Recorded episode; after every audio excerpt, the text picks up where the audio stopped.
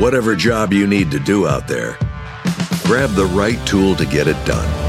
The new F 150 with an available hybrid engine and up to 7.2 kilowatts of pro power on board to power things on the go. It's not a tool you'll hang in a tool shed, but you can certainly use it to build one. The new 2024 Ford F 150. Tough this smart can only be called F 150. Available starting early 2024. Optional features the owner's manual for important operating instructions.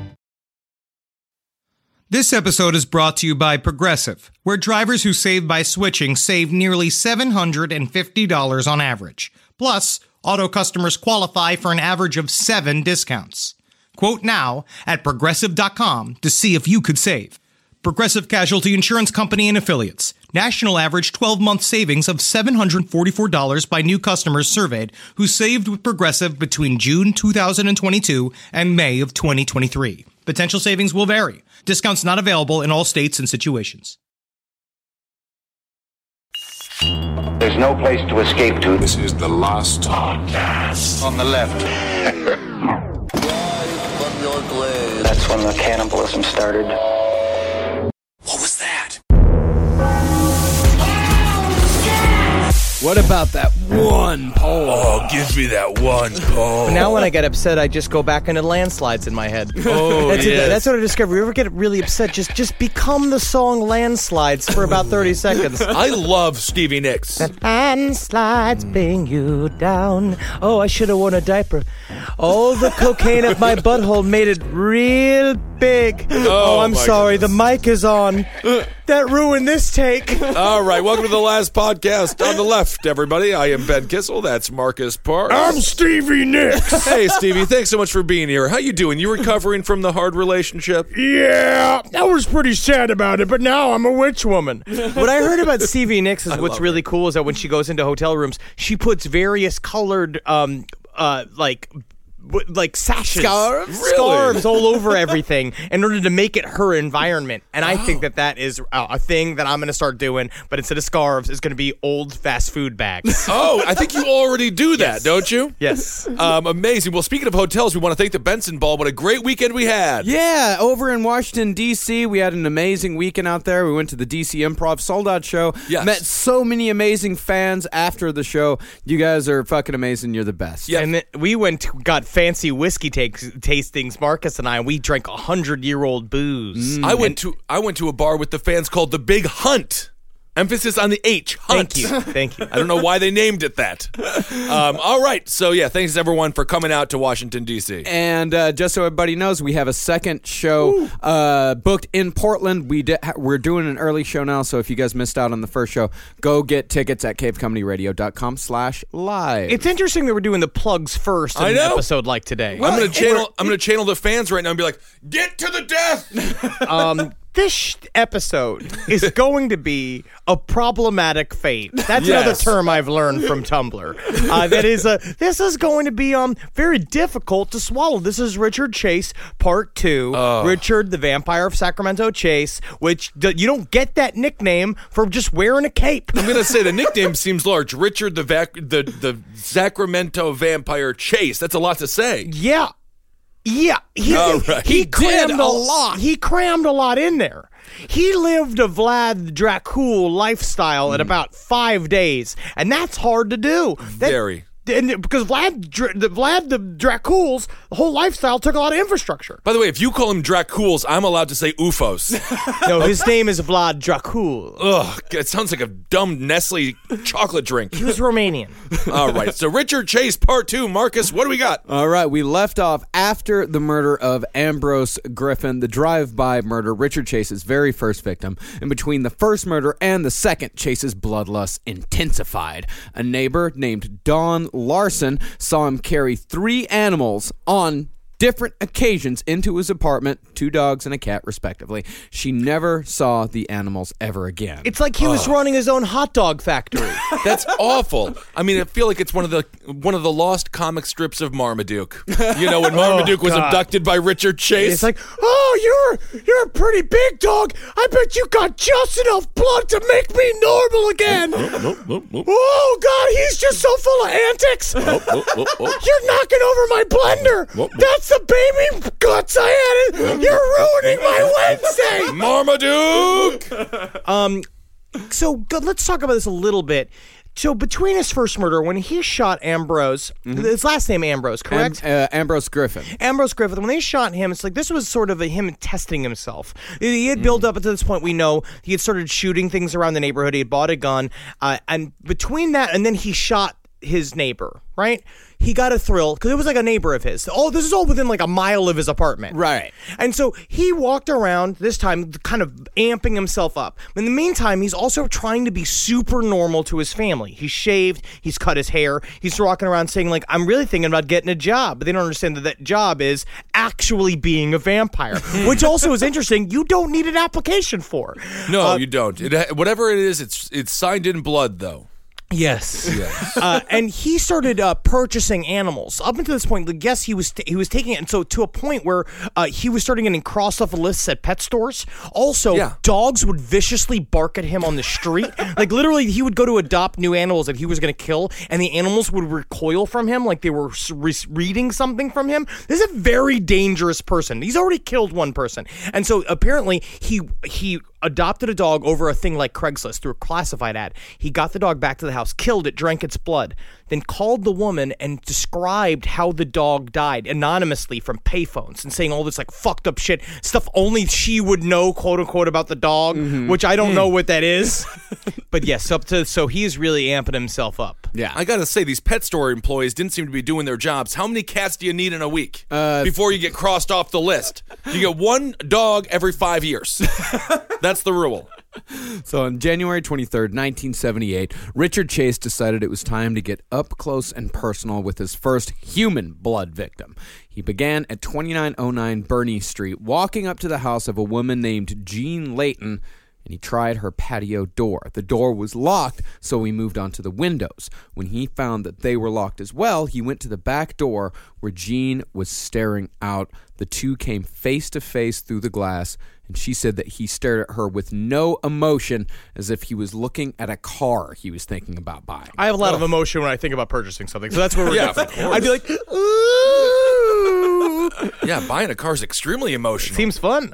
Yeah, so he then lit a cigarette and walked away through her backyard. From Jean's house, Richard walked down the street and 30 minutes later walked into the unlocked house of Robert and Barbara Edwards. Now, this is another weird vampiric hmm. twist to the Richard Chase story. But this is where part of where he gets the nickname of the Vampire of Sacramento. Right. So years later, Richard told FBI profiler Robert Ressler that when he went out to murder, he only went to houses that were unlocked, not because it was easier, but because he thought that a locked house meant that he was not welcome, which plays on the belief that vampires can only enter one's home if the resident invites said vampire inside. That is my favorite rule of all the uh, vampire lore: is that you just have to be courtesy counts, and the vampire takes it seriously. Can I please come inside? No, you cannot.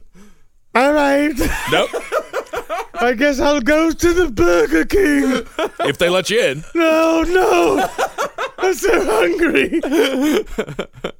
So Robert and Barbara, they came home from grocery shopping, opened the door, and found the filthy, scraggly Chase standing in the hallway. Can I be your butler?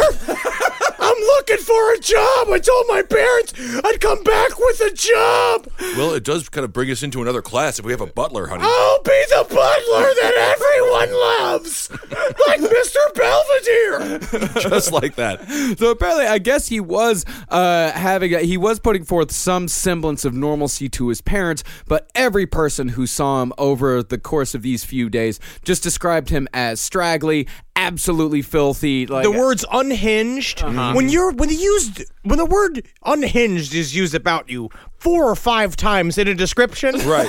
You need to talk to someone. You need a makeover first of all, please. Yes, downward spiral. Yeah. So when uh, Robert and Barbara saw Richard, they chased him around the house for a while.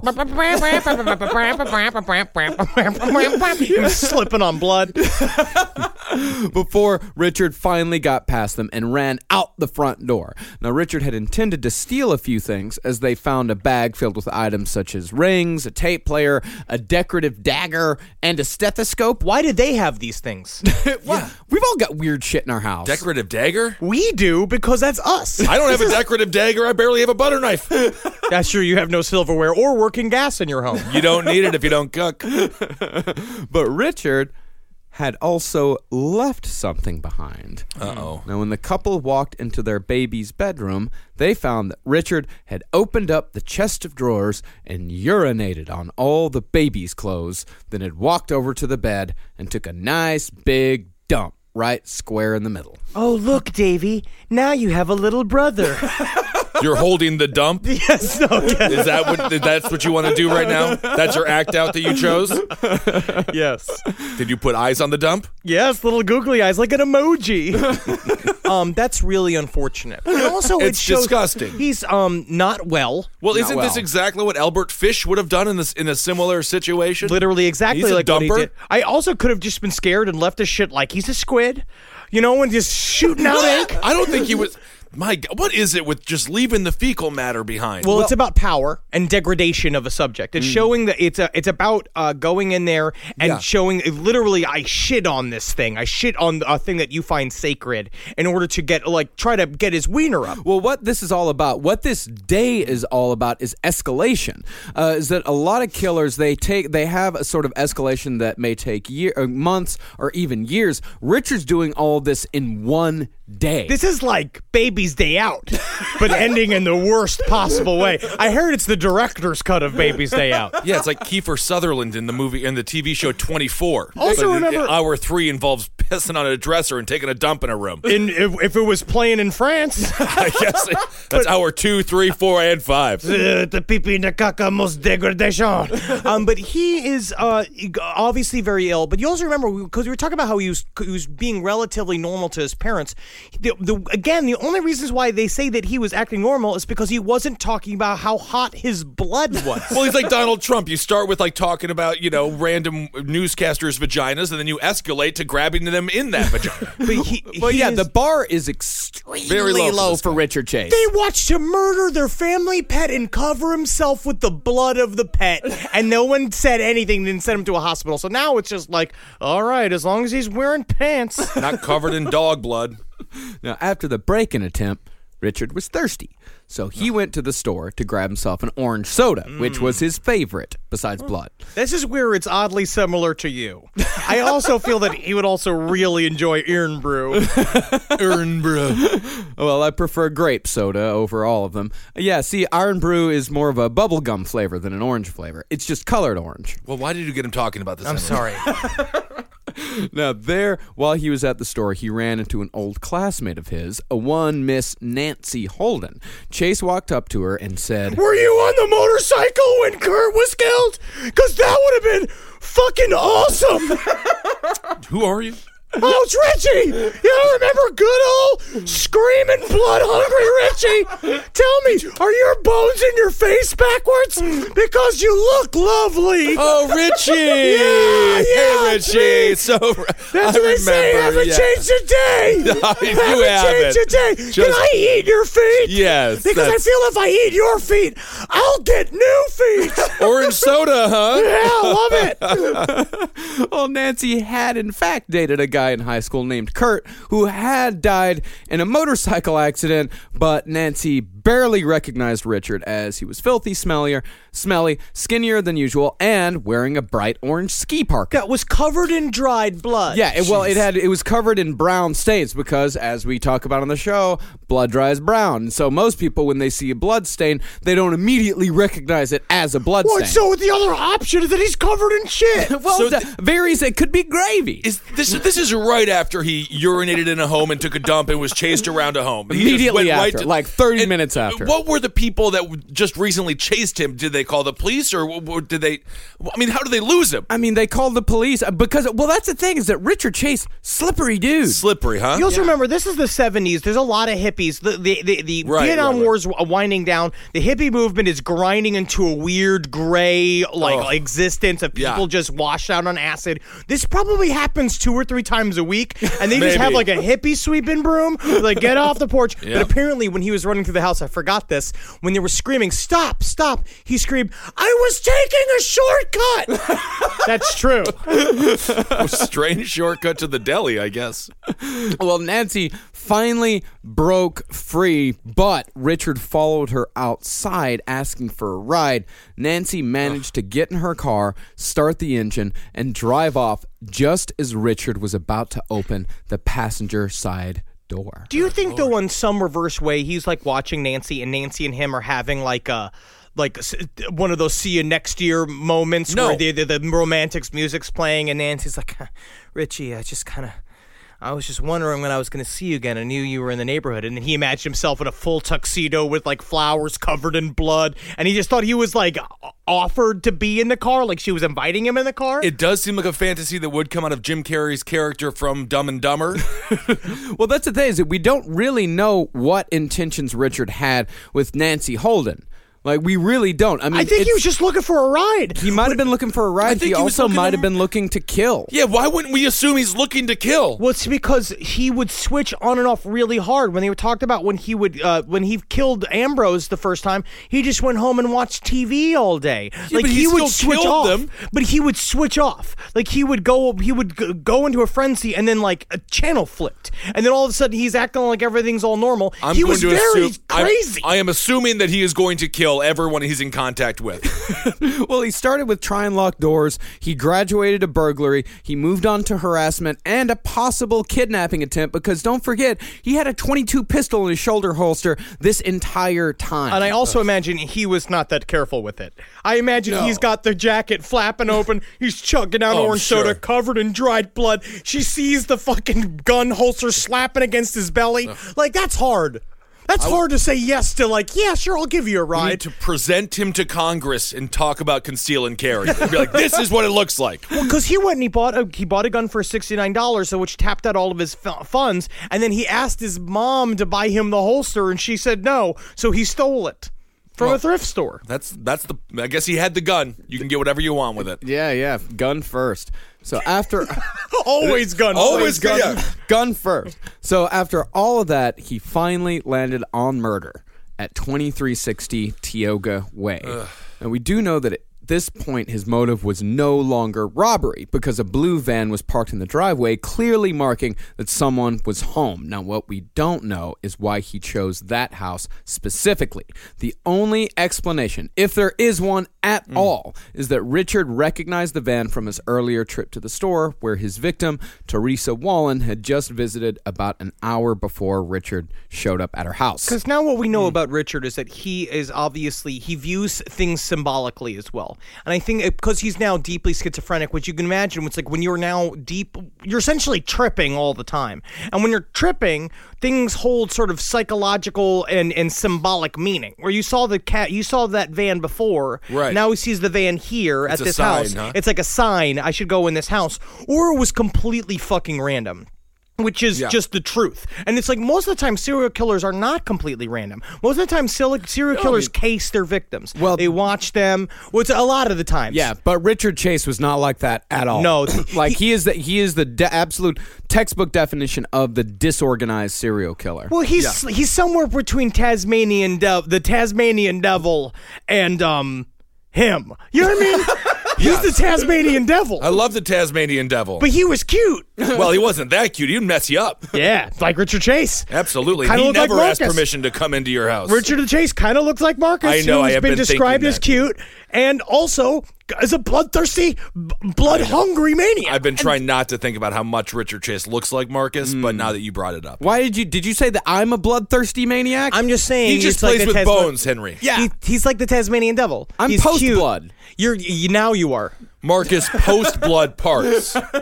All right, so it makes sense. The band triggered something. He's like, "Wow, I know that band. Let's go in." Mhm, More than likely. Now Richard walked up to the door, took his 22 caliber handgun from his leather shoulder holster, cocked it, took the bullet he ejected, and placed it in Teresa's mailbox before opening the door.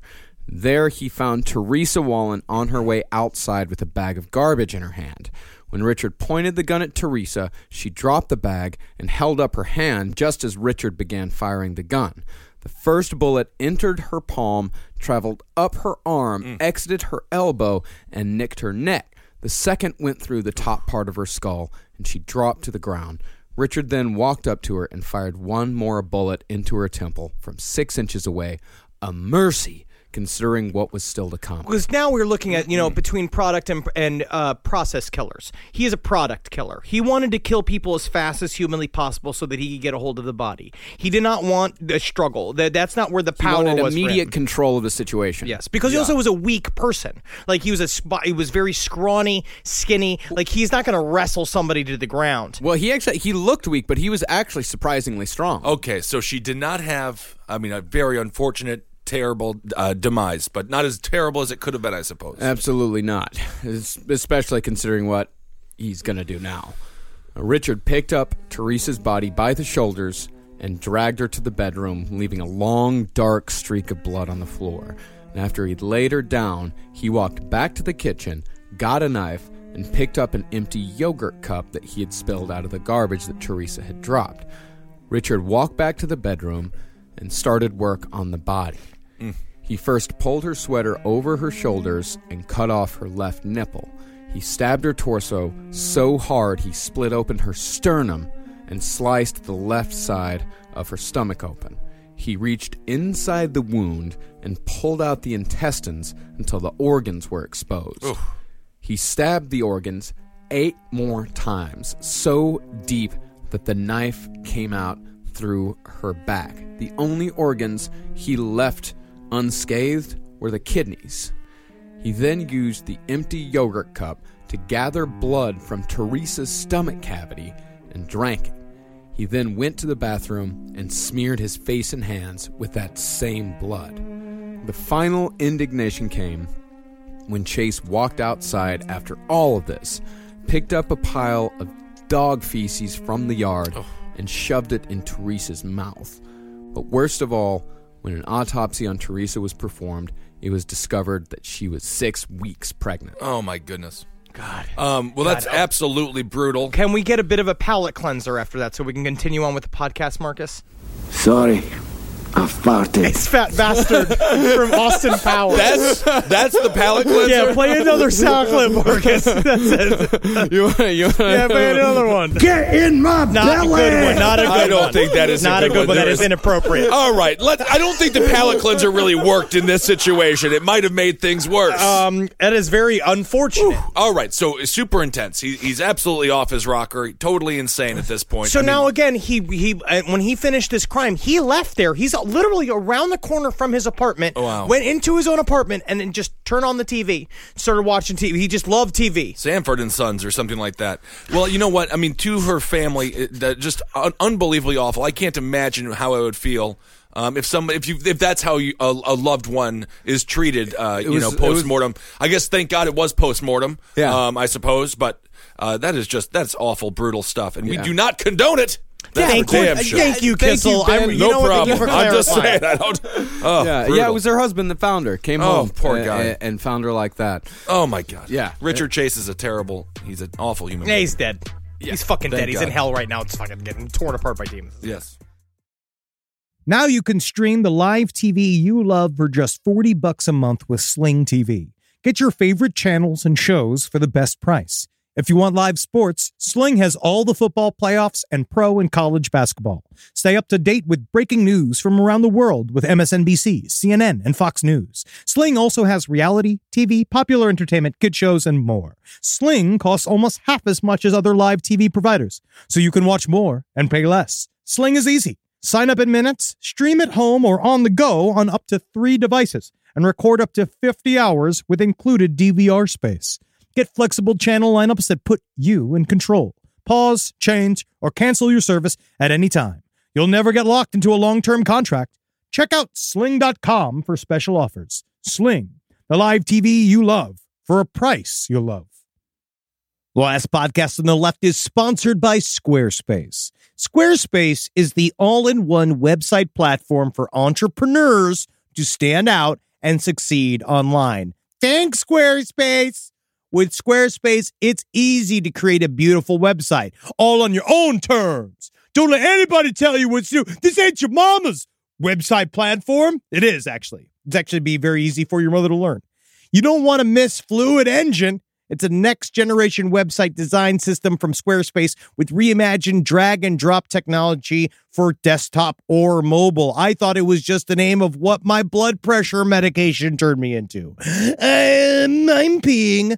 Now, my goals for the year are I have two warehouses filled with horse picks. Now, I know a lot of people, uh, obviously, this bit has been done, but the Zendaya Centaur picks are not going anywhere. And uh, I've been trying to get the Judge Reinhold sitting on the Clydesdale line out. Uh, I need these moved, okay, because I have to move into the storage unit. Let's just say there are problems at home. So I need Squarespace to shoot this through the roof for me this year. And that's why I'm going to go full tilt. And not only are you going to get the Judge Reinhold sitting on the Clydesdale entire series, clothes and non-clothes, what we also are going to offer, you, and I mean this, we're trying to get into giraffe rides. I brought this up the other day. Uh, We got to start riding other animals but horses. Take pictures of the horses. Photoshop the horses into other celebrities, but stop riding them. Save a horse, ride a giraffe with Squarespace. Go head to squarespace.com for a free trial. And when you're ready to launch, go to squarespace.com slash left to save 10% off your first purchase of a website or domain. Squarespace.com.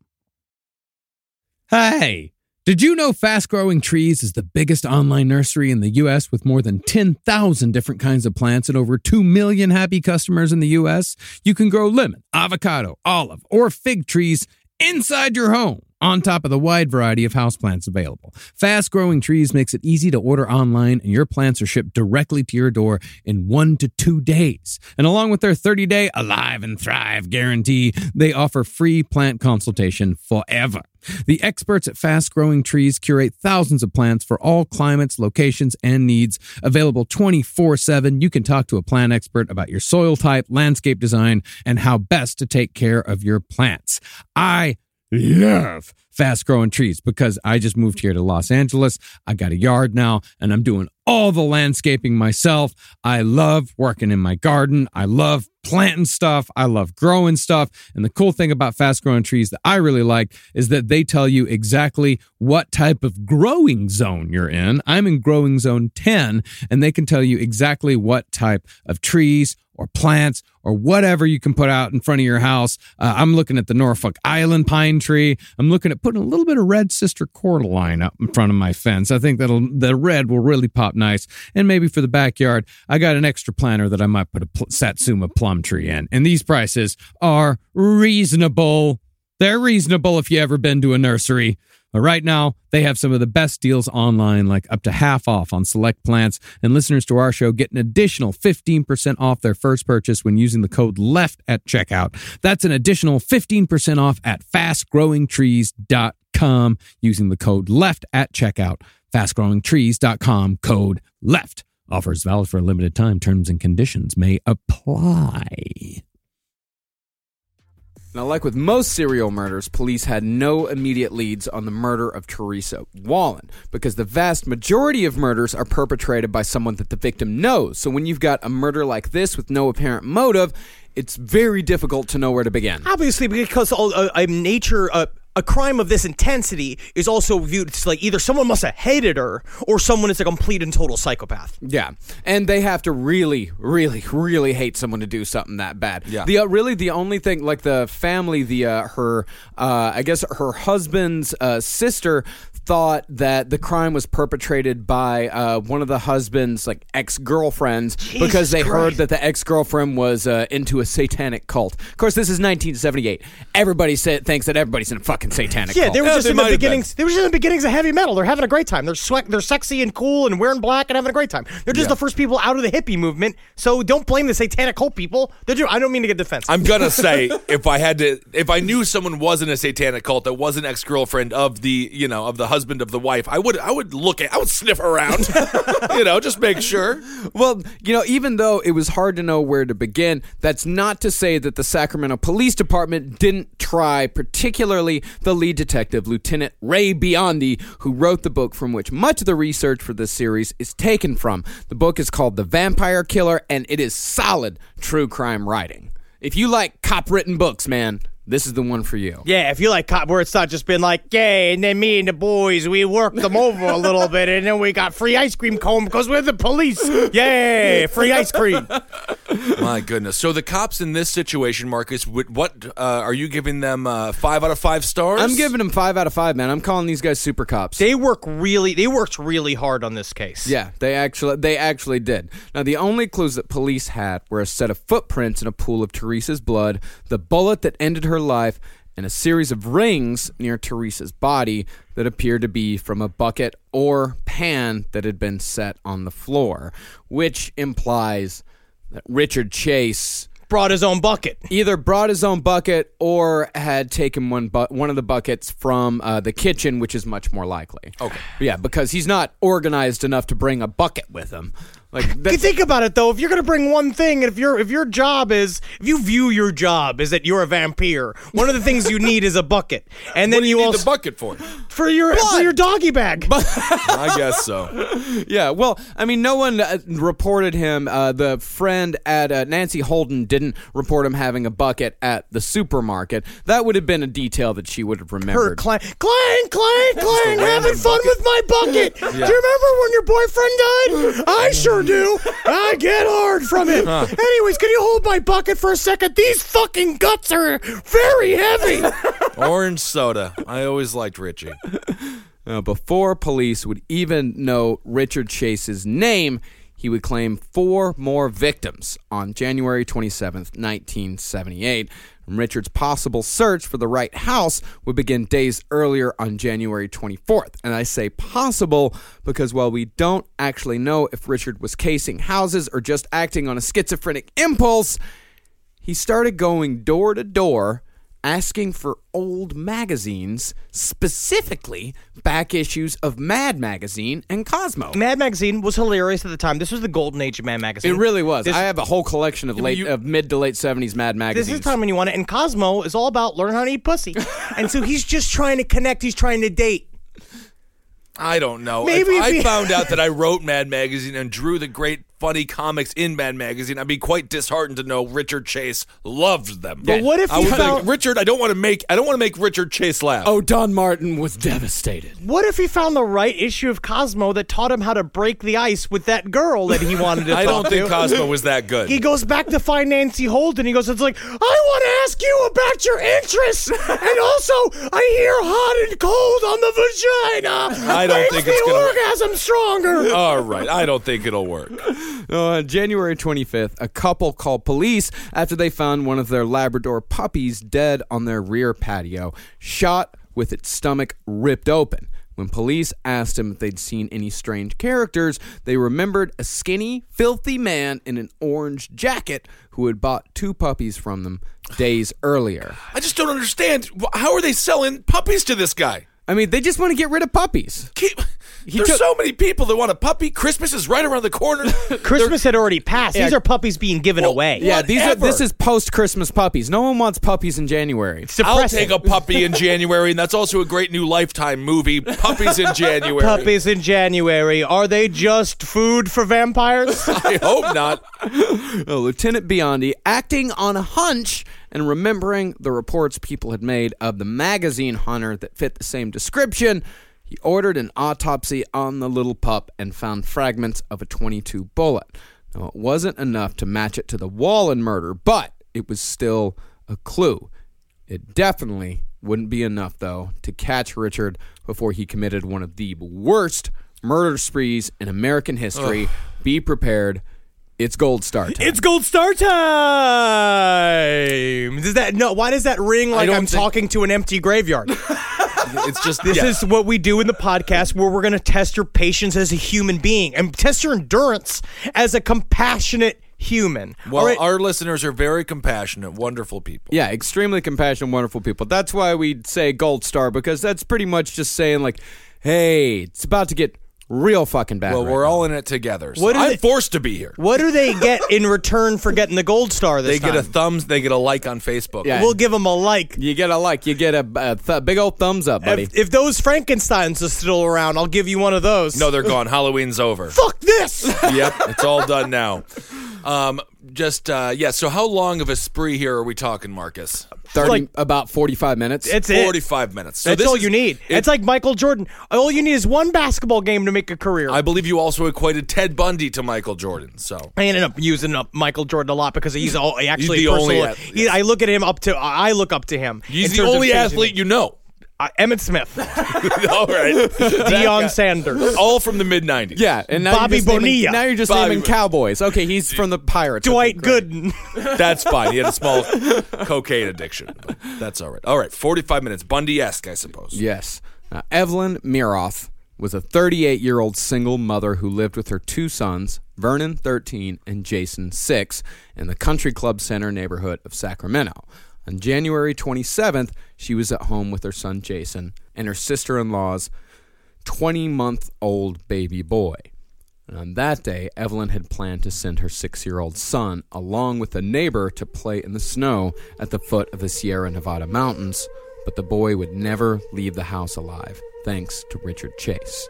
At 9:05 a.m., Evelyn's friend Danny Meredith came over to the divorcee's house in his red station wagon and was asked by Evelyn to go back out and rent some snowshoes for Jason to take on the trip. And after Danny left the house, Richard Chase entered through the unlocked back door, walked to the bathroom where Evelyn was taking a bath, quickly shot her in the head, killing her instantly, just as he had done with Teresa Wallin. He then dragged the naked body out of the bathroom and laid her out on the bed. Now, while we don't know exactly what happened next, it is presumed that the six year old son, Jason, heard the shot and came into the room to see what had happened. Chase shot the six year old boy twice in the head at close range, left the body on the floor next to the bed, and walked to the kitchen to get a knife so he could repeat what he had done to Teresa Wallin. And as Richard was in the kitchen, he heard the front door open. It was Danny Meredith returning from the sporting goods store. Chase pulled the 22 out from his shoulder holster, met Danny in the hall, and shot him straight between the eyes. It's then that Richard noticed the sound of a crying baby coming from one of the rooms. He walked to the bedroom where the baby lay in its crib, pointed the gun at his head, and pulled the trigger. So Richard then returned to the bedroom, taking two carving knives from the kitchen with him, and began the same blood ritual he had performed on the corpse of Teresa Wallin. First, he cut open her stomach, sternum to navel, then cut again across her belly and pulled out the intestines. He stabbed her deliberately in specific organs, again, leaving only the kidneys unscathed, repeating what he had done the first time. He then took out the liver, cut off a piece, and ate it. After that, he pulled out the rest of the organs and collected as much blood as he could from the abdomen of Evelyn Miroth again, just as he had done with Teresa. But this time, Richard decided to take it even further. He rolled Evelyn onto her stomach and stabbed her anus six times and sodomized the wound. He then rolled her back over, sliced her neck open, and carefully cut out one of her eyes. Now, Richard had done all he wanted with the body of Evelyn Miroth, but his work in the house was not done yet. He went back to the baby's room, brought the body into the bathroom, split the head open, and partially dumped the baby's brains into the bathtub. Now, Suddenly, a knock came from the front door. The family across the street was still waiting for Jason to come over so they could head to the mountains, and the mother had sent her daughter to check on him. Thankfully, Richard did not open the door. Instead, he waited until the little girl left, took the keys to the red station wagon from Danny Meredith's body, and escaped unseen with a bucket of blood and the body of a 20 month old baby. The crime scene would be discovered 30 minutes later when a worried neighbor opened the back door and saw Danny Meredith's corpse lying in the hallway. Oh my! All right, so that's uh, completely brutal. Absolutely You got a gold star. Aren't you happy with yourself? Uh, all right, so um, so how? So there was three people that he murdered. Four. In, four people in this house. Yeah, it was uh, it was Ella, it was Evelyn Miroth, uh, Danny Meredith, uh, Jason Miroth, uh, and uh, the baby whose name has been um, kept out. Yeah. Um. Oh my goodness. All right. So, and, and how long did this take? About forty five minutes. 45 minutes. It was just boom, boom, because they all died really fast. Right. It was like that, that whole thing happened, and then he was just with the body. Yeah, that's what's so interesting. I mean, again, it's not like BTK. He's not really torturing the, these people while they're alive. I mean, No. it's a, it's a. No, it's he's I'm a just- he's a weak strange- piece of shit. He's Yeah. a piece of shit that just wants to total control over something. Also, if you look at the way he's mutilating the bodies, it's very childish. It's very much like a kid with a knife. He does not understand sexuality at all. You remember that he was born impotent. Like basically, he could not have sex with anyone up until this point, or God knows what he did uh, on his own time in terms of like his masturbatory habits. But he like was stunted. He was trapped in sort of a psychopathic version of a ten year old boy, Mm-hmm. and that had a knife and was playing with a body like he was a fucking demo- deformed orphan. And now he's just driving around, which is horrifying to think about. This man behind behind the wheel of a car. Listening to Light FM because you know God knows what he is. Yeah, maybe- loves Kenny Loggins. Maybe. having a good time driving around, but like literally just like just driving back to the house in his ranchero, like like just doot doot doot doot doot doot doot. I also really hope he didn't hum a song while he was doing all Who this. Knows? I mean, at this point, I guess the flip, the switch is now off, right? Yes. as soon as it happens, it seems like because He gets in the car and it yeah it goes back. up. He he heads back home. Oh, right. I guess that.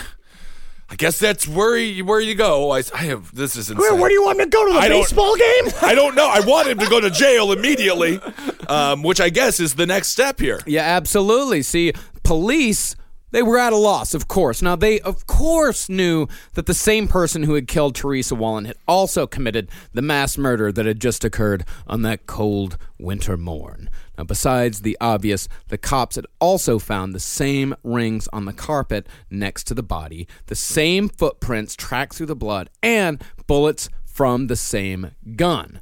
But Richard, in a very telling move that spoke volumes about his sense of right and wrong, had worn rubber gloves, so there hmm. were no fingerprints. Also, he had dumped the ranchero, which you're going to find out. But that's like one little little detaily things that he dumps the ranchero because it's all within a mile around his apartment. He he dumps it in like a weird place, like uh, behind the, the Meredith's house, right where it's like, and it's parked across a bunch of parking lanes. He didn't actually drive away from the house in his ranchero. He stole Meredith's car. right. He drove it to another apartment complex and parked it. He knew exactly what he was doing. So he's uh, kind of surprisingly sane in some ways. Uh, I mean, he had, as far as uh, somewhat of a preparation for the crime, he had a little bit of foresight, just enough. He had just enough to cast uh, a shadow of a doubt on the insanity defense. Right. Like he he, the fact that he wore gloves shows that he made some effort to not get caught. or he literally was like, "Oh, vampires wear gloves." Who kno- honestly, who knows? It's like he could have been wearing a top hat and fucking, you know, and scuba gear the whole time too. Who knows? knows what he's doing? He's just thinking, like, I gotta make sure to keep my guts inside my own body, just in case it doesn't jump into this dead woman's body. Who knows? Yeah, and police had also found Danny Meredith's car, but had nothing to link it to Chase. However, they would later find out that Chase had abandoned the car only a hundred yards away from his own front door. I was kind of surprised there was no trail of blood Yeah. leading out of the uh, station wagon over into his apartment because he was walking out with a bucket of blood and the corpse of a baby under his arm. But the Right. but the baby was wrapped up. Apparently, Mm-hmm. and then also the bucket. I mean, I guess he was very careful not to spill any blood. also you just put it on your upholstery. It's getting in the upholstery. It's kind of like putting it on a on a coaster. Yes. I don't know. No, you don't know. Now, we usually don't cover the hunt for the serial killer in our heavy hitter episodes in much detail because, frankly, most of the time it's a happy accident that these killers are even caught. But this right here, this is top notch police work All right. and deserves to be recognized as such. Because yeah, Round of applause. Lieutenant Biondi was actually not that long on the force. Like he was like newer to the homicide branch. Most of the guys on this case were either rookie detectives or very new detectives. And so a lot of time, I mean, like they they all talked about the, how they had to go into very deep therapy after de- Oh my dealing God, with yeah. finding these crime scenes. But like Biondi was like following hunches, and he would kept checking in with an older officer, like friend of his, which just sounds like a mm-hmm. movie. There's got to be a movie of this at some point. I wish there was. I think there was. I forget there. There may have one. May have been one. There was a weird little thing that I saw called "The Psychopathic World of Richard Chase," which is a seven-minute movie done with Barbie dolls. Not not good. That's not a movie. Yes, right. And then he went in, but there's there's something about this dude. We like went to the older officer. He's like, "This is I'm putting together this whole case," and I was like, "I have a hunch that it's this Richard Chase guy," and he's like, "Follow your gut." It was cool. Now, with no concrete leads, Lieutenant Biondi decided to try something new he had learned two years earlier at a seminar hosted by the FBI. He decided to try psychological profiling. Now, using techniques he had learned in combination with crime scene evidence and a few hunches, Biondi was able to make these assumptions. One, since no witnesses in the suburban white neighborhood had remembered seeing any minorities walking around, as this was admittedly the late 70s and people would have noticed, mm-hmm. Biondi assumed that the killer was white. And this is where racism works. I get, you know what? In a strange way, it did. It's where it works. and the only real suspicious person who did show up in police reports was the skinny white fella in his 20s, so it was safe to assume that that was probably Right. their guy. Two, Biondi thought that he was probably schizophrenic. The attacks were extremely disorganized and occurred in daylight with no real effort to cover the crimes besides just the gloves, mm-hmm. and the crimes had been done with no real regard for witnesses. Because people had seen him all day long. He was walking through people's yards in that. He had a fucking bright orange ski park on. Covered in blood, going door to door. Yeah, yeah. the- he had obviously broken from reality. I mean, the person that you could compare Richard Chase to is uh, another Richard, Richie Ramirez. Very similar to Richard Ramirez, Yeah. but Richard Ramirez was even more sadistic. So Richard Ramirez was at least um had his shit together a little bit more in his own head. well, Richard Ramirez wasn't schizophrenic. No. like he he was just an asshole. Yeah, he was just a piece of shit. But Yeah. Richard Chase was just obviously very, very sick, but also an asshole. Yeah. When you combine the two, Perfect you, storm. You get a whole family dead. yeah, exactly. Now three, Biondi decided that this guy was probably a loner. Unmarried and out of work, it was reasoned that nobody would be able to live with or employ someone who was capable of this. Accurate. Plus, the murders had occurred during regular work hours. Four, the killer probably had limited social skills and was no smooth talker. This guy's no game show host. Uh, that's, he is nailing it so far. Yeah, because there was no prolonged interaction with the victims, and the murders had been committed quickly so the perpetrator could keep control of the situation. He reasoned that the only way he was able to take any control of the situation was to just shoot him in the head yeah, as literally soon as possible. surprise them and shoot them. Right. Yeah, exactly. And five, the perpetrator had probably been recently released from a mental institution due to the nature of the crimes. They had also occurred within a short period of time in one area, suggesting that the perpetrator was a newcomer to the area. Ding, ding, ding, ding, This ding, guy, ding. five for five. Five Jackpot. for five. Yep, this profile fit Richard Chase to a T, and the FBI often holds up the Chase case as the gold standard of a disorganized killer profile. And they take a lot of credit for that. There's only one problem. The FBI was not involved in this case in the least bit. This is No, Sacramento. at all. This is But their Sacramento rules PD. Were, but their ideas were, and their their ideas for law their enforcement. ideas, but the FBI takes credit for solving the Richard Chase case. They take credit for the collar. They take credit for the arrest. They did not arrest. They did not They call created it. a methodology that led to the arrest. I understand This the FBI thing. a little bit. The taking teenage- credit. Are you, the serious? teenage- are you coming down on the side of the FBI? I'm going to. I don't want to be He's indicted. changed. He's changed. No, because without the without that man going to the seminar and having the FBI teach him about profiling, then maybe he wouldn't have gone there mentally, and then the case wouldn't have been solved. if the Teenage Mutant Ninja Turtles were to come and to Why- save why- me from the Foot Clan, Yes. I would thank Leonardo and not Splinter. so there I would we thank go. Splinter. Well, that's where you're. Well, you know who we really have to kiss-ass. thank? We have to thank Shredder. Well, they because without that's the, enemy, the- there is no good guy. The psychological profile helped. It did help, but it by no means solved the case. Okay. There was very a very very very strong chance that they still would have caught Richard Chase uh, had they not had the psychological profile, had they not used this. And I think it is a huge disservice to the Sacramento Police Department for the FBI to claim that their psychological profile led to the capture of this killer because that's what they do. You read Robert Ressler's book. If you read a lot of summations of this case and other serial killer books, they all imply that it was the FBI that caught this guy because of the psychological profile. it was not the FBI at all. It was the Sacramento Police All Department. right, Which let's is the- give credit where credit is due. But this is also the common thing we talk about with uh, the reason why these these crimes aren't uh, busted more quickly more often is because of the miscommunication between the higher levels of police departments and the local levels. It's like Right. because they all are fighting for who gets credit. That's a lot of time why these killers slide through the cracks because nobody wants to share information for them because everyone wants the collar. Nobody Well- wants to actually work together as a group because that's where your funding comes from. Is what is the basically the outline. Like look at our numbers. This is who we break down. That's So all changed now. That's for sure. oh yeah.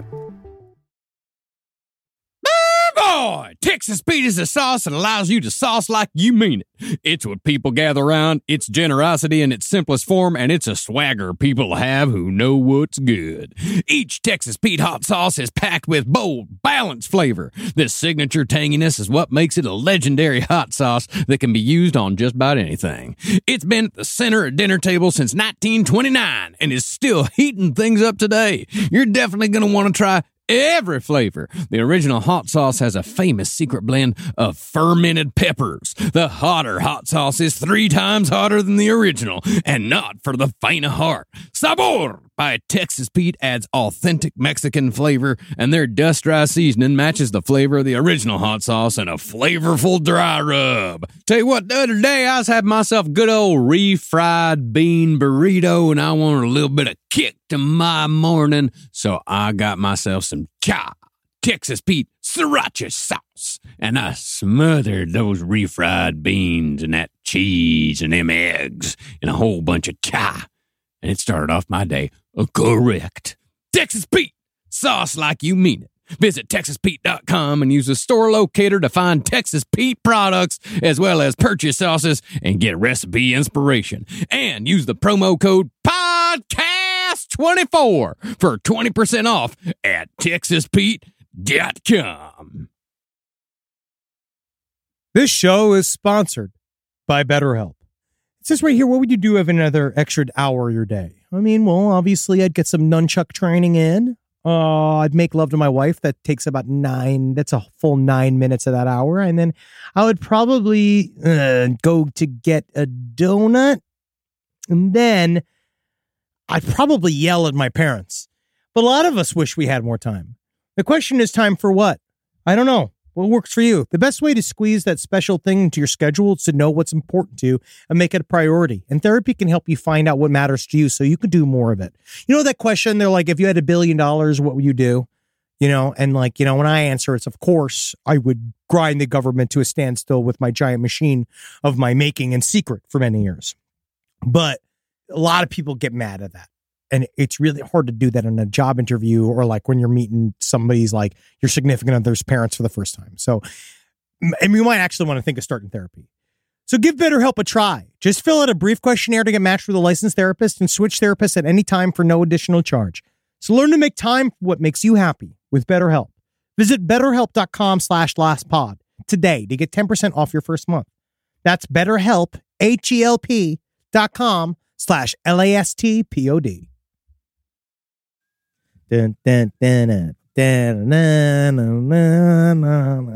It's sports.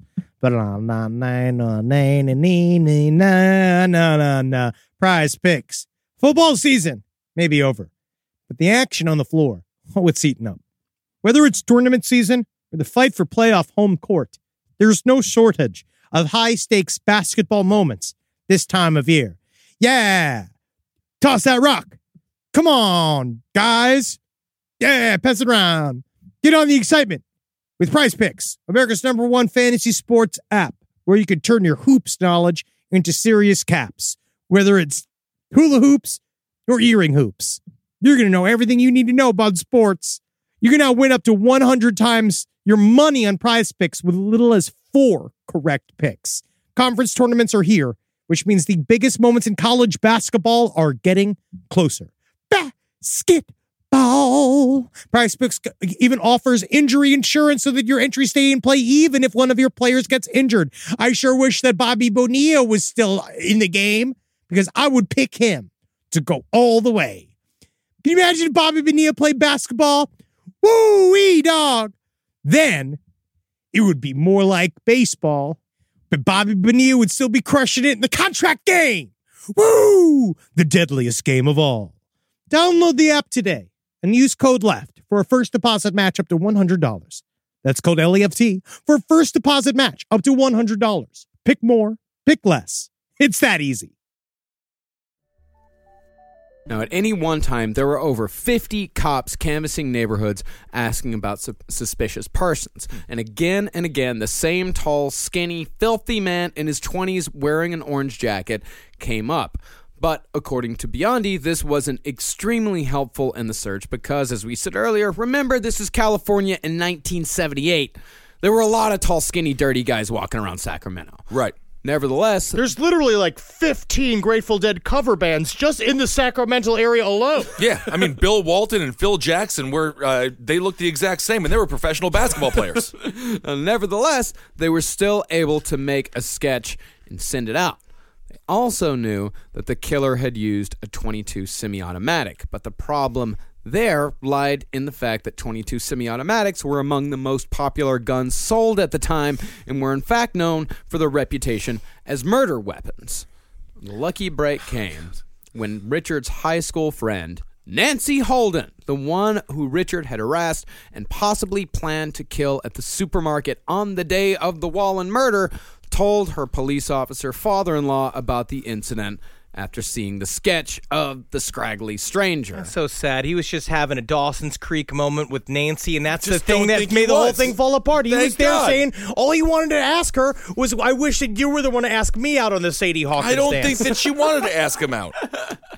Now, Biondi started looking into Chase specifically because, as Henry said earlier, he had one hell of a hunch and found that Chase had a concealed weapon arrest on his record for a 22, which alone would have been enough for them to look into it. That he had spent time in a mental institution where he was described as a violent patient. And they uncovered the bloody incident at Pyramid Lake. So, really, if you look at it Yes. as far as the profile goes, really the only thing that actually fits that they actually have in the the check-in was that he spent time in a mental institution. The concealed weapon arrest for the 22 and the blood incident at Pyramid Lake, that alone is enough for them to look into it. So it was the sacri- yes. Yeah, they should have been looking into it from the fucking beginning. He should have been in a mental institution. What happened? Did you just turn into the, the honeymooner? I just get get, like it's like What the hell's the name of the honeymooner guy? Ralph Ralph, Kramden. Yeah, you just turned into Ralph uh, Kramden. I just don't really understand how a man just you know he had a bucket of guts driving around saying I'd rather be flying. I know. I'm surprised that he's able to get away at all. But yes, interesting. Now, detectives found out where Richard lived, drove over, and knocked on the door. Richard didn't answer, but they were certain that he was inside. Not wanting to not come. home. Certainly not home. Yum yum yum. Now, not wanting to compromise the scene by entering without a warrant, the officers made a big show of acting like they were going to leave and come back later. That's, All there was a lot we're of theater going. there. Clunk, clunk, clunk, clunk. A guy with coconuts, like the, like Monty Python. Trying to drive away. We're going to the Burger King. I know how mm. much you like Burger King. Mm. Frum, frum, frum, frum. They're just hiding behind the bushes. they were! oh, amazing! yeah, they were waiting around the corner of the building. Did they just catch him with a net? With any luck, he's a cartoon. yeah, they waited for him to emerge, and sure enough, just a few minutes later, Chase walked outside carrying a cardboard box. Oh, the no. cops yelled, Stop! Come back here! Chase threw the box at one of the officers, and a whole rush of uh, bloody pieces of paper flew out of the cardboard box. That's all that was inside. Oh, just, just- little bloody pieces of paper. Vampire pinata. Disgusting. yeah. Chase took off uh, in one direction as one cop was chasing him. The other cop came around the corner and bashed him in the head with his gun. Chase immediately fell to the ground. The cop thought that he had killed the guy, but when he went down to put the cuffs on him, Richard started struggling around, and this is when that like the cop was like, "Holy shit! I couldn't get a, I couldn't get a hold of the guy." One last dance. It's a One horror movie. last dance of freedom. This is this is the final scene of a horror film. You Yeah. think you killed a monster, it turns out you didn't. Yeah, and the cop said like the entire time Richard was trying to reach into his jacket to try to get the gun out so he Oh could shoot him. Just shoot this guy in the head. Yeah, but he was trying. He was trying to get the collar, like he was trying to actually arrest, and he also couldn't get to his own gun while he was trying to hold Richard down. The arresting officer had a really nice interview moment where he said, "I was pulling the, uh, I was." The, the guy that actually arrested Richard Chase was was chasing him down. Said, originally thought when I see this guy, I'm gonna pull out my gun, I'm gonna shoot him, I'm gonna kill him. But he said, uh, no, at the very last minute, if I kill him, then I'm I'm like him. Yeah. and I don't want to be like him. Well, only if he cuts up the corpse and drinks his blood. But that's the extreme version. okay. Yeah, I mean, this it actually sounds like these were some pretty good cops that were I taking do this like guy it. down, and so they finally got the handcuffs on Richard Chase. They searched him. In his back pocket, they found Danny Meredith's wallet. In his shoulder holster was the 22 semi-automatic. Most disturbingly, though, they also found pictures of Jason and Evelyn Miroth in his pocket that Richard had taken from their house after the murder. And when cops finally got a warrant for Richard's apartment, they discovered a scene that is it's exact his apartment is exactly what you'd expect it to Yeah, I be. can't believe he had track lighting. Disgusting. How tasteless. Now, almost mm. everything in the apartment was stained with either dried blood or fresh blood, down to a loaf of French bread that was sitting on the couch next to his blood soaked sleeping bag. He just thought it was marinara sauce. I guess so. Now, there were small bits of bone in the kitchen, and in the fridge, they found the body parts of animals on dishes and human brain tissue stored in a container. Jeez. And the blender was badly stained and smelled of rotting flesh. You know, that's where I always find like one thing I like about like watching various serial killer like d- like kind of s- slap together documentaries is that every single time I, I've watched one of these, all the ones that are like ten to twelve minutes long, whenever they talk about Richard Chase, they cut to a clip art of a runner drinking a smoothie, which I Yeah. think is like bad press I for think smoothies. it's gross. It's just as it is bad press for the smoothie. What do you think? You're a blender guy, Ben, or you you were a blender I was guy a until blender- you broke your blender. yeah, my blender broke because I put ice in it. Yeah. not human uh, corpses. Yeah, don't that's but- the thing. you can just throw rabbits into a blender all day long, but you put ice in there and it's gonna break. I Just guess seems like so. you were really overusing this blender. I guess I was. I was not nearly as nice as Richard Chase was with his wonderful blender. Apparently, Babies are soft. It is disgusting to think about him just jamming whatever he jammed into that blender. It's so strange, and and then he just goes and eats a bunch of French bread and watches television. Definitely would have been a very morbid commercial. Oh God! They also found anatomy textbooks, health magazines, a marked up psychology article titled Understimulation, a classified section with all the ads for dogs circled, and a spiral notebook. But they just didn't know that inside the notebook it was just con- constant drawings of MASH. you know that game, that childhood game? I don't know Mash. Oh, I thought I thought you meant MASH like that, like there were pictures of radar. yeah, the television show. I know oh, about that. radar and I Hawk, love like Alan that. Alda. El- Ellen Alda's a good guy. I love him so much. I wonder if he's got enough blood in him. He looks like he does. He does, I'm sure. Now, the notebook was filled with handwritten notes and drawings of guns, obscene images, and swastikas, as well as translations of German words. That's one thing that we didn't cover about Richard Chase. He's a neo-Nazi. No, he thought Nazis were after him. Yes. Yeah, He even thought though not- he wasn't Jewish. He thought Nazis were putting radios in his soap. Like there was like that was a part of they thought his mom was in line with them. That they were mm-hmm. he was she was selling him out. He was obsessed with Nazis. Yeah, and the Nazis were working in conjunction with the UFOs. see UFOs. UFOs. Interesting. unidentified flying objects. So I have to start calling him by the full name. UFO. No, one page had Richard's signature 12 times. Oh, nice. Yeah, and I the- did that as a kid. Yeah, you- practicing when he's a celebrity. You know, I did that too. I, you know, practiced my signature. Me and look all Mrs. Vlad Dracul. Mr. Richard Dracul. now, besides all the gore and the carnage, the most disturbing thing cops found was a calendar. And on the dates of the Wallin and Miroth murders, Richard had written the word today.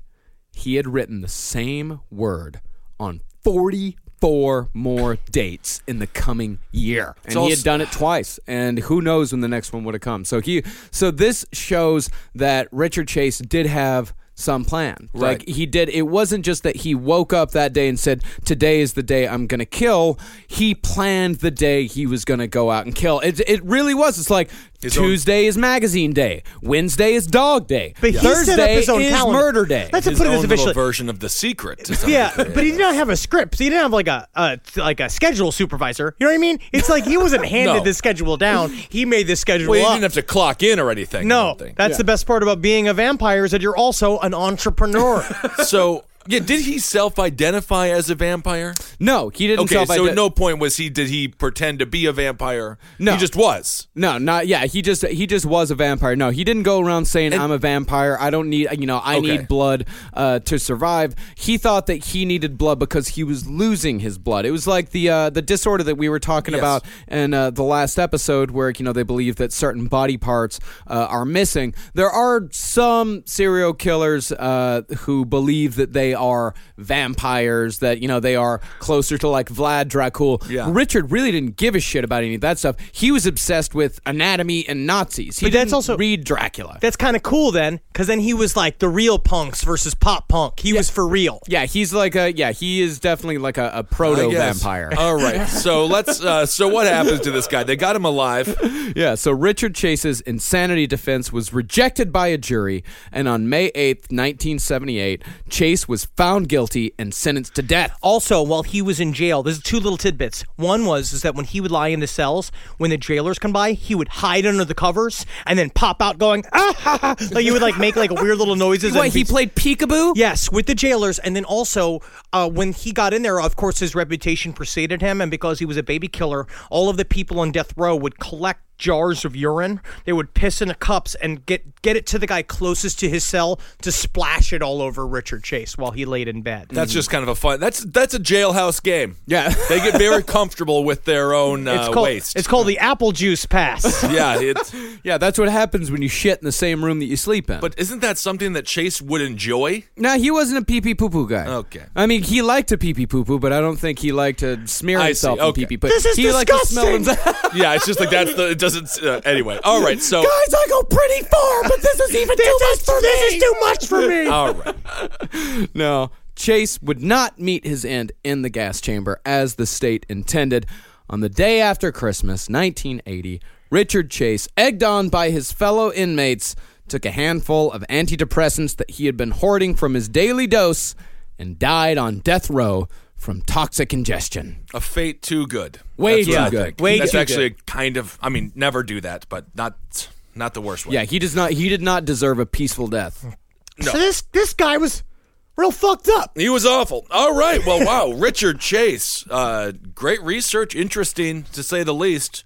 I guess keep your doors locked. Yeah, Uh, uh, yeah, like there's That's like literally idea. one thing you can learn from this is that th- this shit happens. Like this man was very It- scary. It is extremely, extremely rare that it happens. Lock your doors. Yeah, just uh, le- that's all we can say. Lock your doors. The boogeyman isn't necessarily real. This is extremely rare.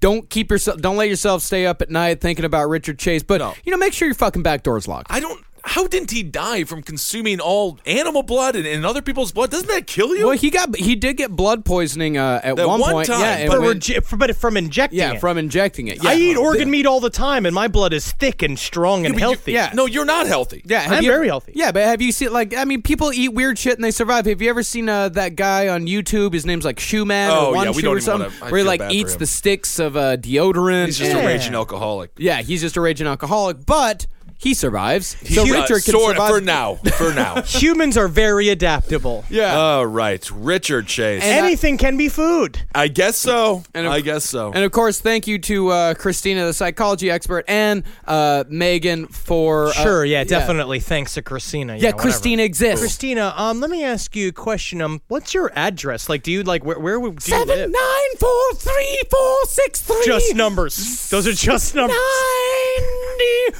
four way. Great improv, Marcus, Christina, everybody. Great, great appearance. Thank you guys so much for listening. Uh, I hope you enjoyed the episode, learned a little bit as well. I Uh, hope you learned. that's important to learn. I mean, there's Uh, some stuff to learn here. Yeah, I've Absolutely. learned.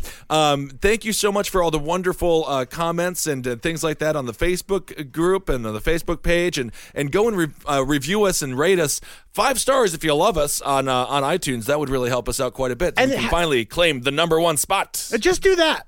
You know what I mean? Five stars or nothing. Five stars I'll or take, nothing. I'll take four. Four stars I, or no, five. no, Marcus. Five stars or nothing. That would be really great. Go out there. I don't know. You know, that's all we're asking. Are you having a mental breakdown? No. It sounds like you're having a mental No, it's not like we're out of here flying without a net. we don't need a net when you got when you got nimble feet like ours. You don't need a net. You don't need a net when you have friendship. That's right. Oh God, You are aging dramatically. I am. Yes. Uh, but thank you guys so much for listening, and thanks so much for uh, uh, supporting all the shows here on CCR. Thank you so much for supporting our, our Patreon page as well. It really is life changing Yeah. stuff. I, uh, Absolutely. I finally listened to an episode of Wizard and the Bruiser, and Holden seems like normal on it. really? Yeah, I don't know if I want to check that out or not. it's it's kind of disconcerting, but Well- it's very good. It's a Yeah. very good, well researched show. Yeah. That's it. yeah. Check out Wizard and the Bruiser, Abe Lincoln's Top Hat, Round Table of Gentlemen, The Lucky Bone Show, Yeah. Page 7, Sex and Other Human Activities, and, you know, all the other shows that Marcus does such a great job of bringing over to Cave Comedy Radio. Uh, well, as far as live shows go, uh, we still have tickets on sale for uh, Seattle, Washington on Friday, December 16th at Neumos. There's only about 50 tickets left on that. Okay. Uh, and it is st- it's over a month uh, until the show uh, goes on. That show will sell out. And Do it- not sit on your hands on that one. And if you were one of the last 10 tickets purchased, Marcus himself will give you a full leg massage. yeah. A full leg massage? Just leg- one leg? You know what? Myself, I prefer leg massages over anything. I, I'm a tight man on my legs. I really, I, I hold a lot of my stress in my legs. I didn't even mean to do this. no, but you did do it. You definitely did. Yeah, and on uh, Saturday, December 17th, Portland, Oregon at Miss- Mississippi Studios, we sold out the late show, but we have added an early show. Go to cavecomedyradio.com slash live for tickets there. And on Saturday, January 7th, Boston, Massachusetts, we sold out of the late show, but guess what? We are adding an early show. There Uh, it is. so we will be announcing that very soon, as soon as we get the tickets on. And uh, also, we've got a couple more confirmed dates, but tickets are not on sale yet. We're coming to Chicago and we're coming to San Francisco. San Francisco. Quick update Pudgy the Mouse. I saw him last night. He's doing great.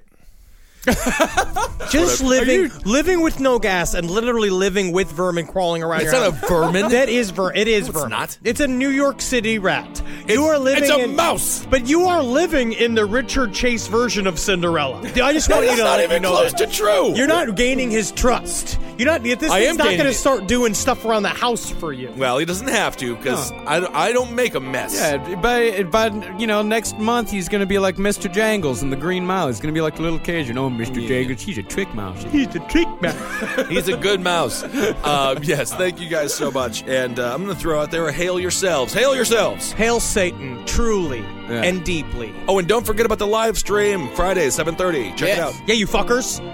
Well, don't yell at them. I'm sorry, you, you're fuckers. I'm sorry. AdultSwim.com slash stream. Hail Geen. See y'all on Friday, and we'll see y'all next week. Kill me, you fucking cocksuckers. Yeah. Goostalations. if Henry can survive this week. I will not. All right. We're rolling. Everybody, welcome to this week's Patreon. How did you just start this? Everybody, what happened? everybody, we're gonna do this week's Patreon shout outs. Benjamin, take it away. All right. Patreon shout out. Shout outs! Now we're all just channeling Holden McNeely. Yeah. Sh- sh- sh- Shout out! Shout out. Um, seriously, from the bottom of my heart, every name that I read, I thank you all so much. Um, that's good. Very sincere. Very sincere. Thank you so much. All right, first name Wolfgang Folks. Ooh. Sounds like a chef, but he only makes foxes. He only cooks fox meat. Ryan Ream. That is Peter Antil. Brent Ills. I think it's Ills. You know, the capital I and a lowercase L, they're the same letter. Oh. I never liked that. I'm sorry. The capital I and the lowercase, it's the same letter. Yeah.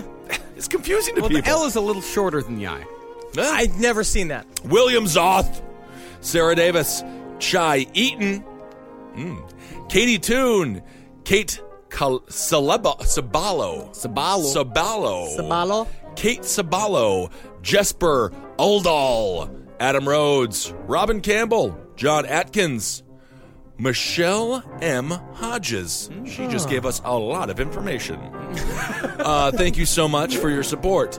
Uh, let's see here. Katie Guidry. Thank you, Katie. Fernando Prado. Oh, we know Fernando Hey, Prado. Fernando. Hell Satan. Ben Thomas. Sylvia Vahalo. Vahalo. Hala. Vahalo. I'm getting mu- much better. Yeah. Vahalo. Yes. s- s- kinda. Yeah. Aaron Towns. Thank you. Catherine Campbell. Adrian Shipley. Dan Jones. Charles Nicholson. Paul Everett. Allison Cantrell. Thank you so much. Hey. Jeremy Nicholas. Amber Powers. Ryan McDonald. Mm, Our Kelly Gonzalez. Simon Colley. Justin Lejeune. Lejeune. That's a French one. Phil Wadey. That's an American one. Yes. Tim Perham, Carolyn Stewart, Chad Miller, Gregory Bevington, Dan Strauss, Kelly Kirst, Allison Schober, Kate Russell, Elise Murphy, Nathan Kruger, John Harper, Ath- Ashley Craig, and Lucas Reagan. Thank you guys so much. Hail Satan. I would like to thank Stephanie Gorgeous. Ooh. Hmm. TJ Gomez, what's up? Hey, TJ. Tiny Hamster. That's you shouldn't be on a computer. You're an animal. Caitlin Smith, Andrea York, Nicolette Moreau. I know you. Hey, and Andrea York. Hey. Angela Davila, uh, Caitlin Stanbro, Jacob Brinkman, Brittany Neville. I'm Brittany Neville. Laura Zelensky, yeah, Polish, yeah. Disney Ray, Wade Pratha, David Gallagher, Rob P, as in urine, Emmeline Williams, Amanda Lord. That's that's me turning into what's his name from um uh, uh Sat- uh, Saturday Night Live. Amanda Lord, Richie Unrein, Andrew Coyle, Charlie Weatherholt, Daniel Gaudet, John Lindsay, Reverend Jesus H. Christ. How was it having sex with all of those 12 men you dragged around, you fucking wizard? Scott Estep, Clinton Davies. Did you say Scott Stapp? Estep. No, not Scott Stapp. I wish. That would be great. It would be, I would expect more money from him. I would expect less.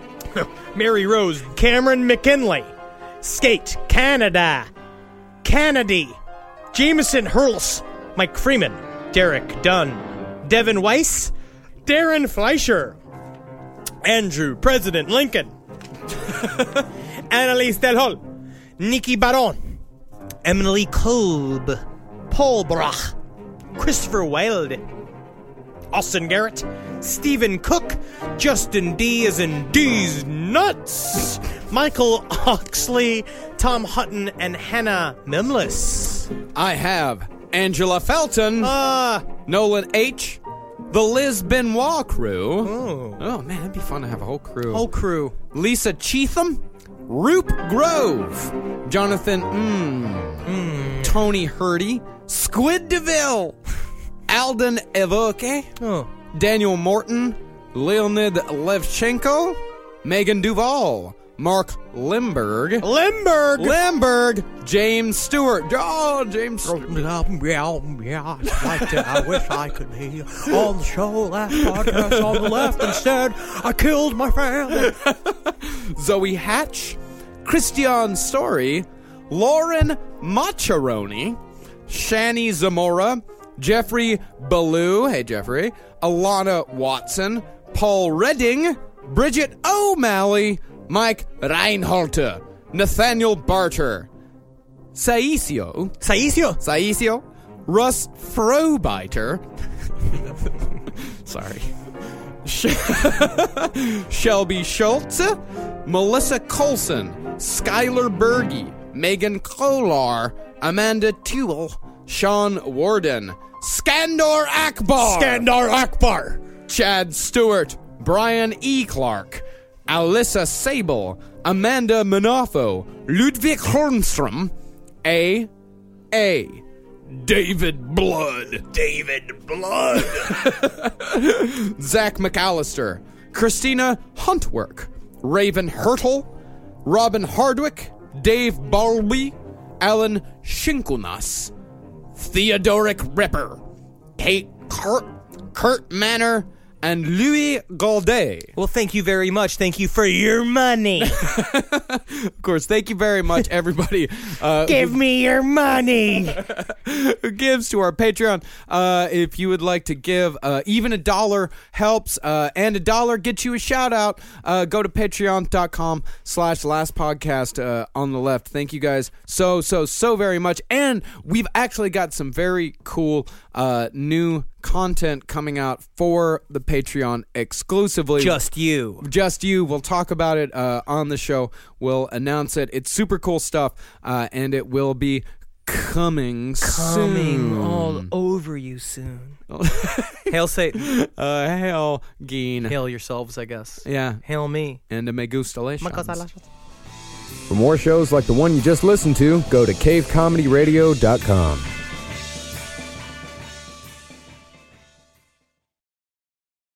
Luxury is meant to be livable. Discover the new leather collection at Ashley with premium quality leather sofas, recliners, and more, all built to last. No matter how many spills, scuffs, or pet related mishaps come its way, the leather collection at Ashley is made with the durability you need for the whole family. Shop the new leather collection at Ashley and find chairs starting at $499.99 and sofas at $599.99. Ashley, for the love of home. Your business was humming, but now you're falling behind. Your teams are buried in manual work, tasks are taking forever to complete, and getting one source of truth is like pulling teeth. If this is you, then you should know these three numbers 37,000. That's the number of businesses that have upgraded to NetSuite by Oracle. NetSuite is the number one cloud financial system, streamlining accounting, financial management, inventory, HR, and more. 25. NetSuite turns 25 this year. That's 25 years of helping businesses do more with less, close their books in days, not weeks, and drive down costs. One. Because your business is one of a kind. Get a customized solution for all your key performance indicators in one efficient system with one source of truth. Manage risk, get reliable forecasts, and improve margins. With NetSuite, it's everything you need to grow, all in one place. Get your business back to the greatness where it belongs. Learn more at netsuite.com slash podcast 25.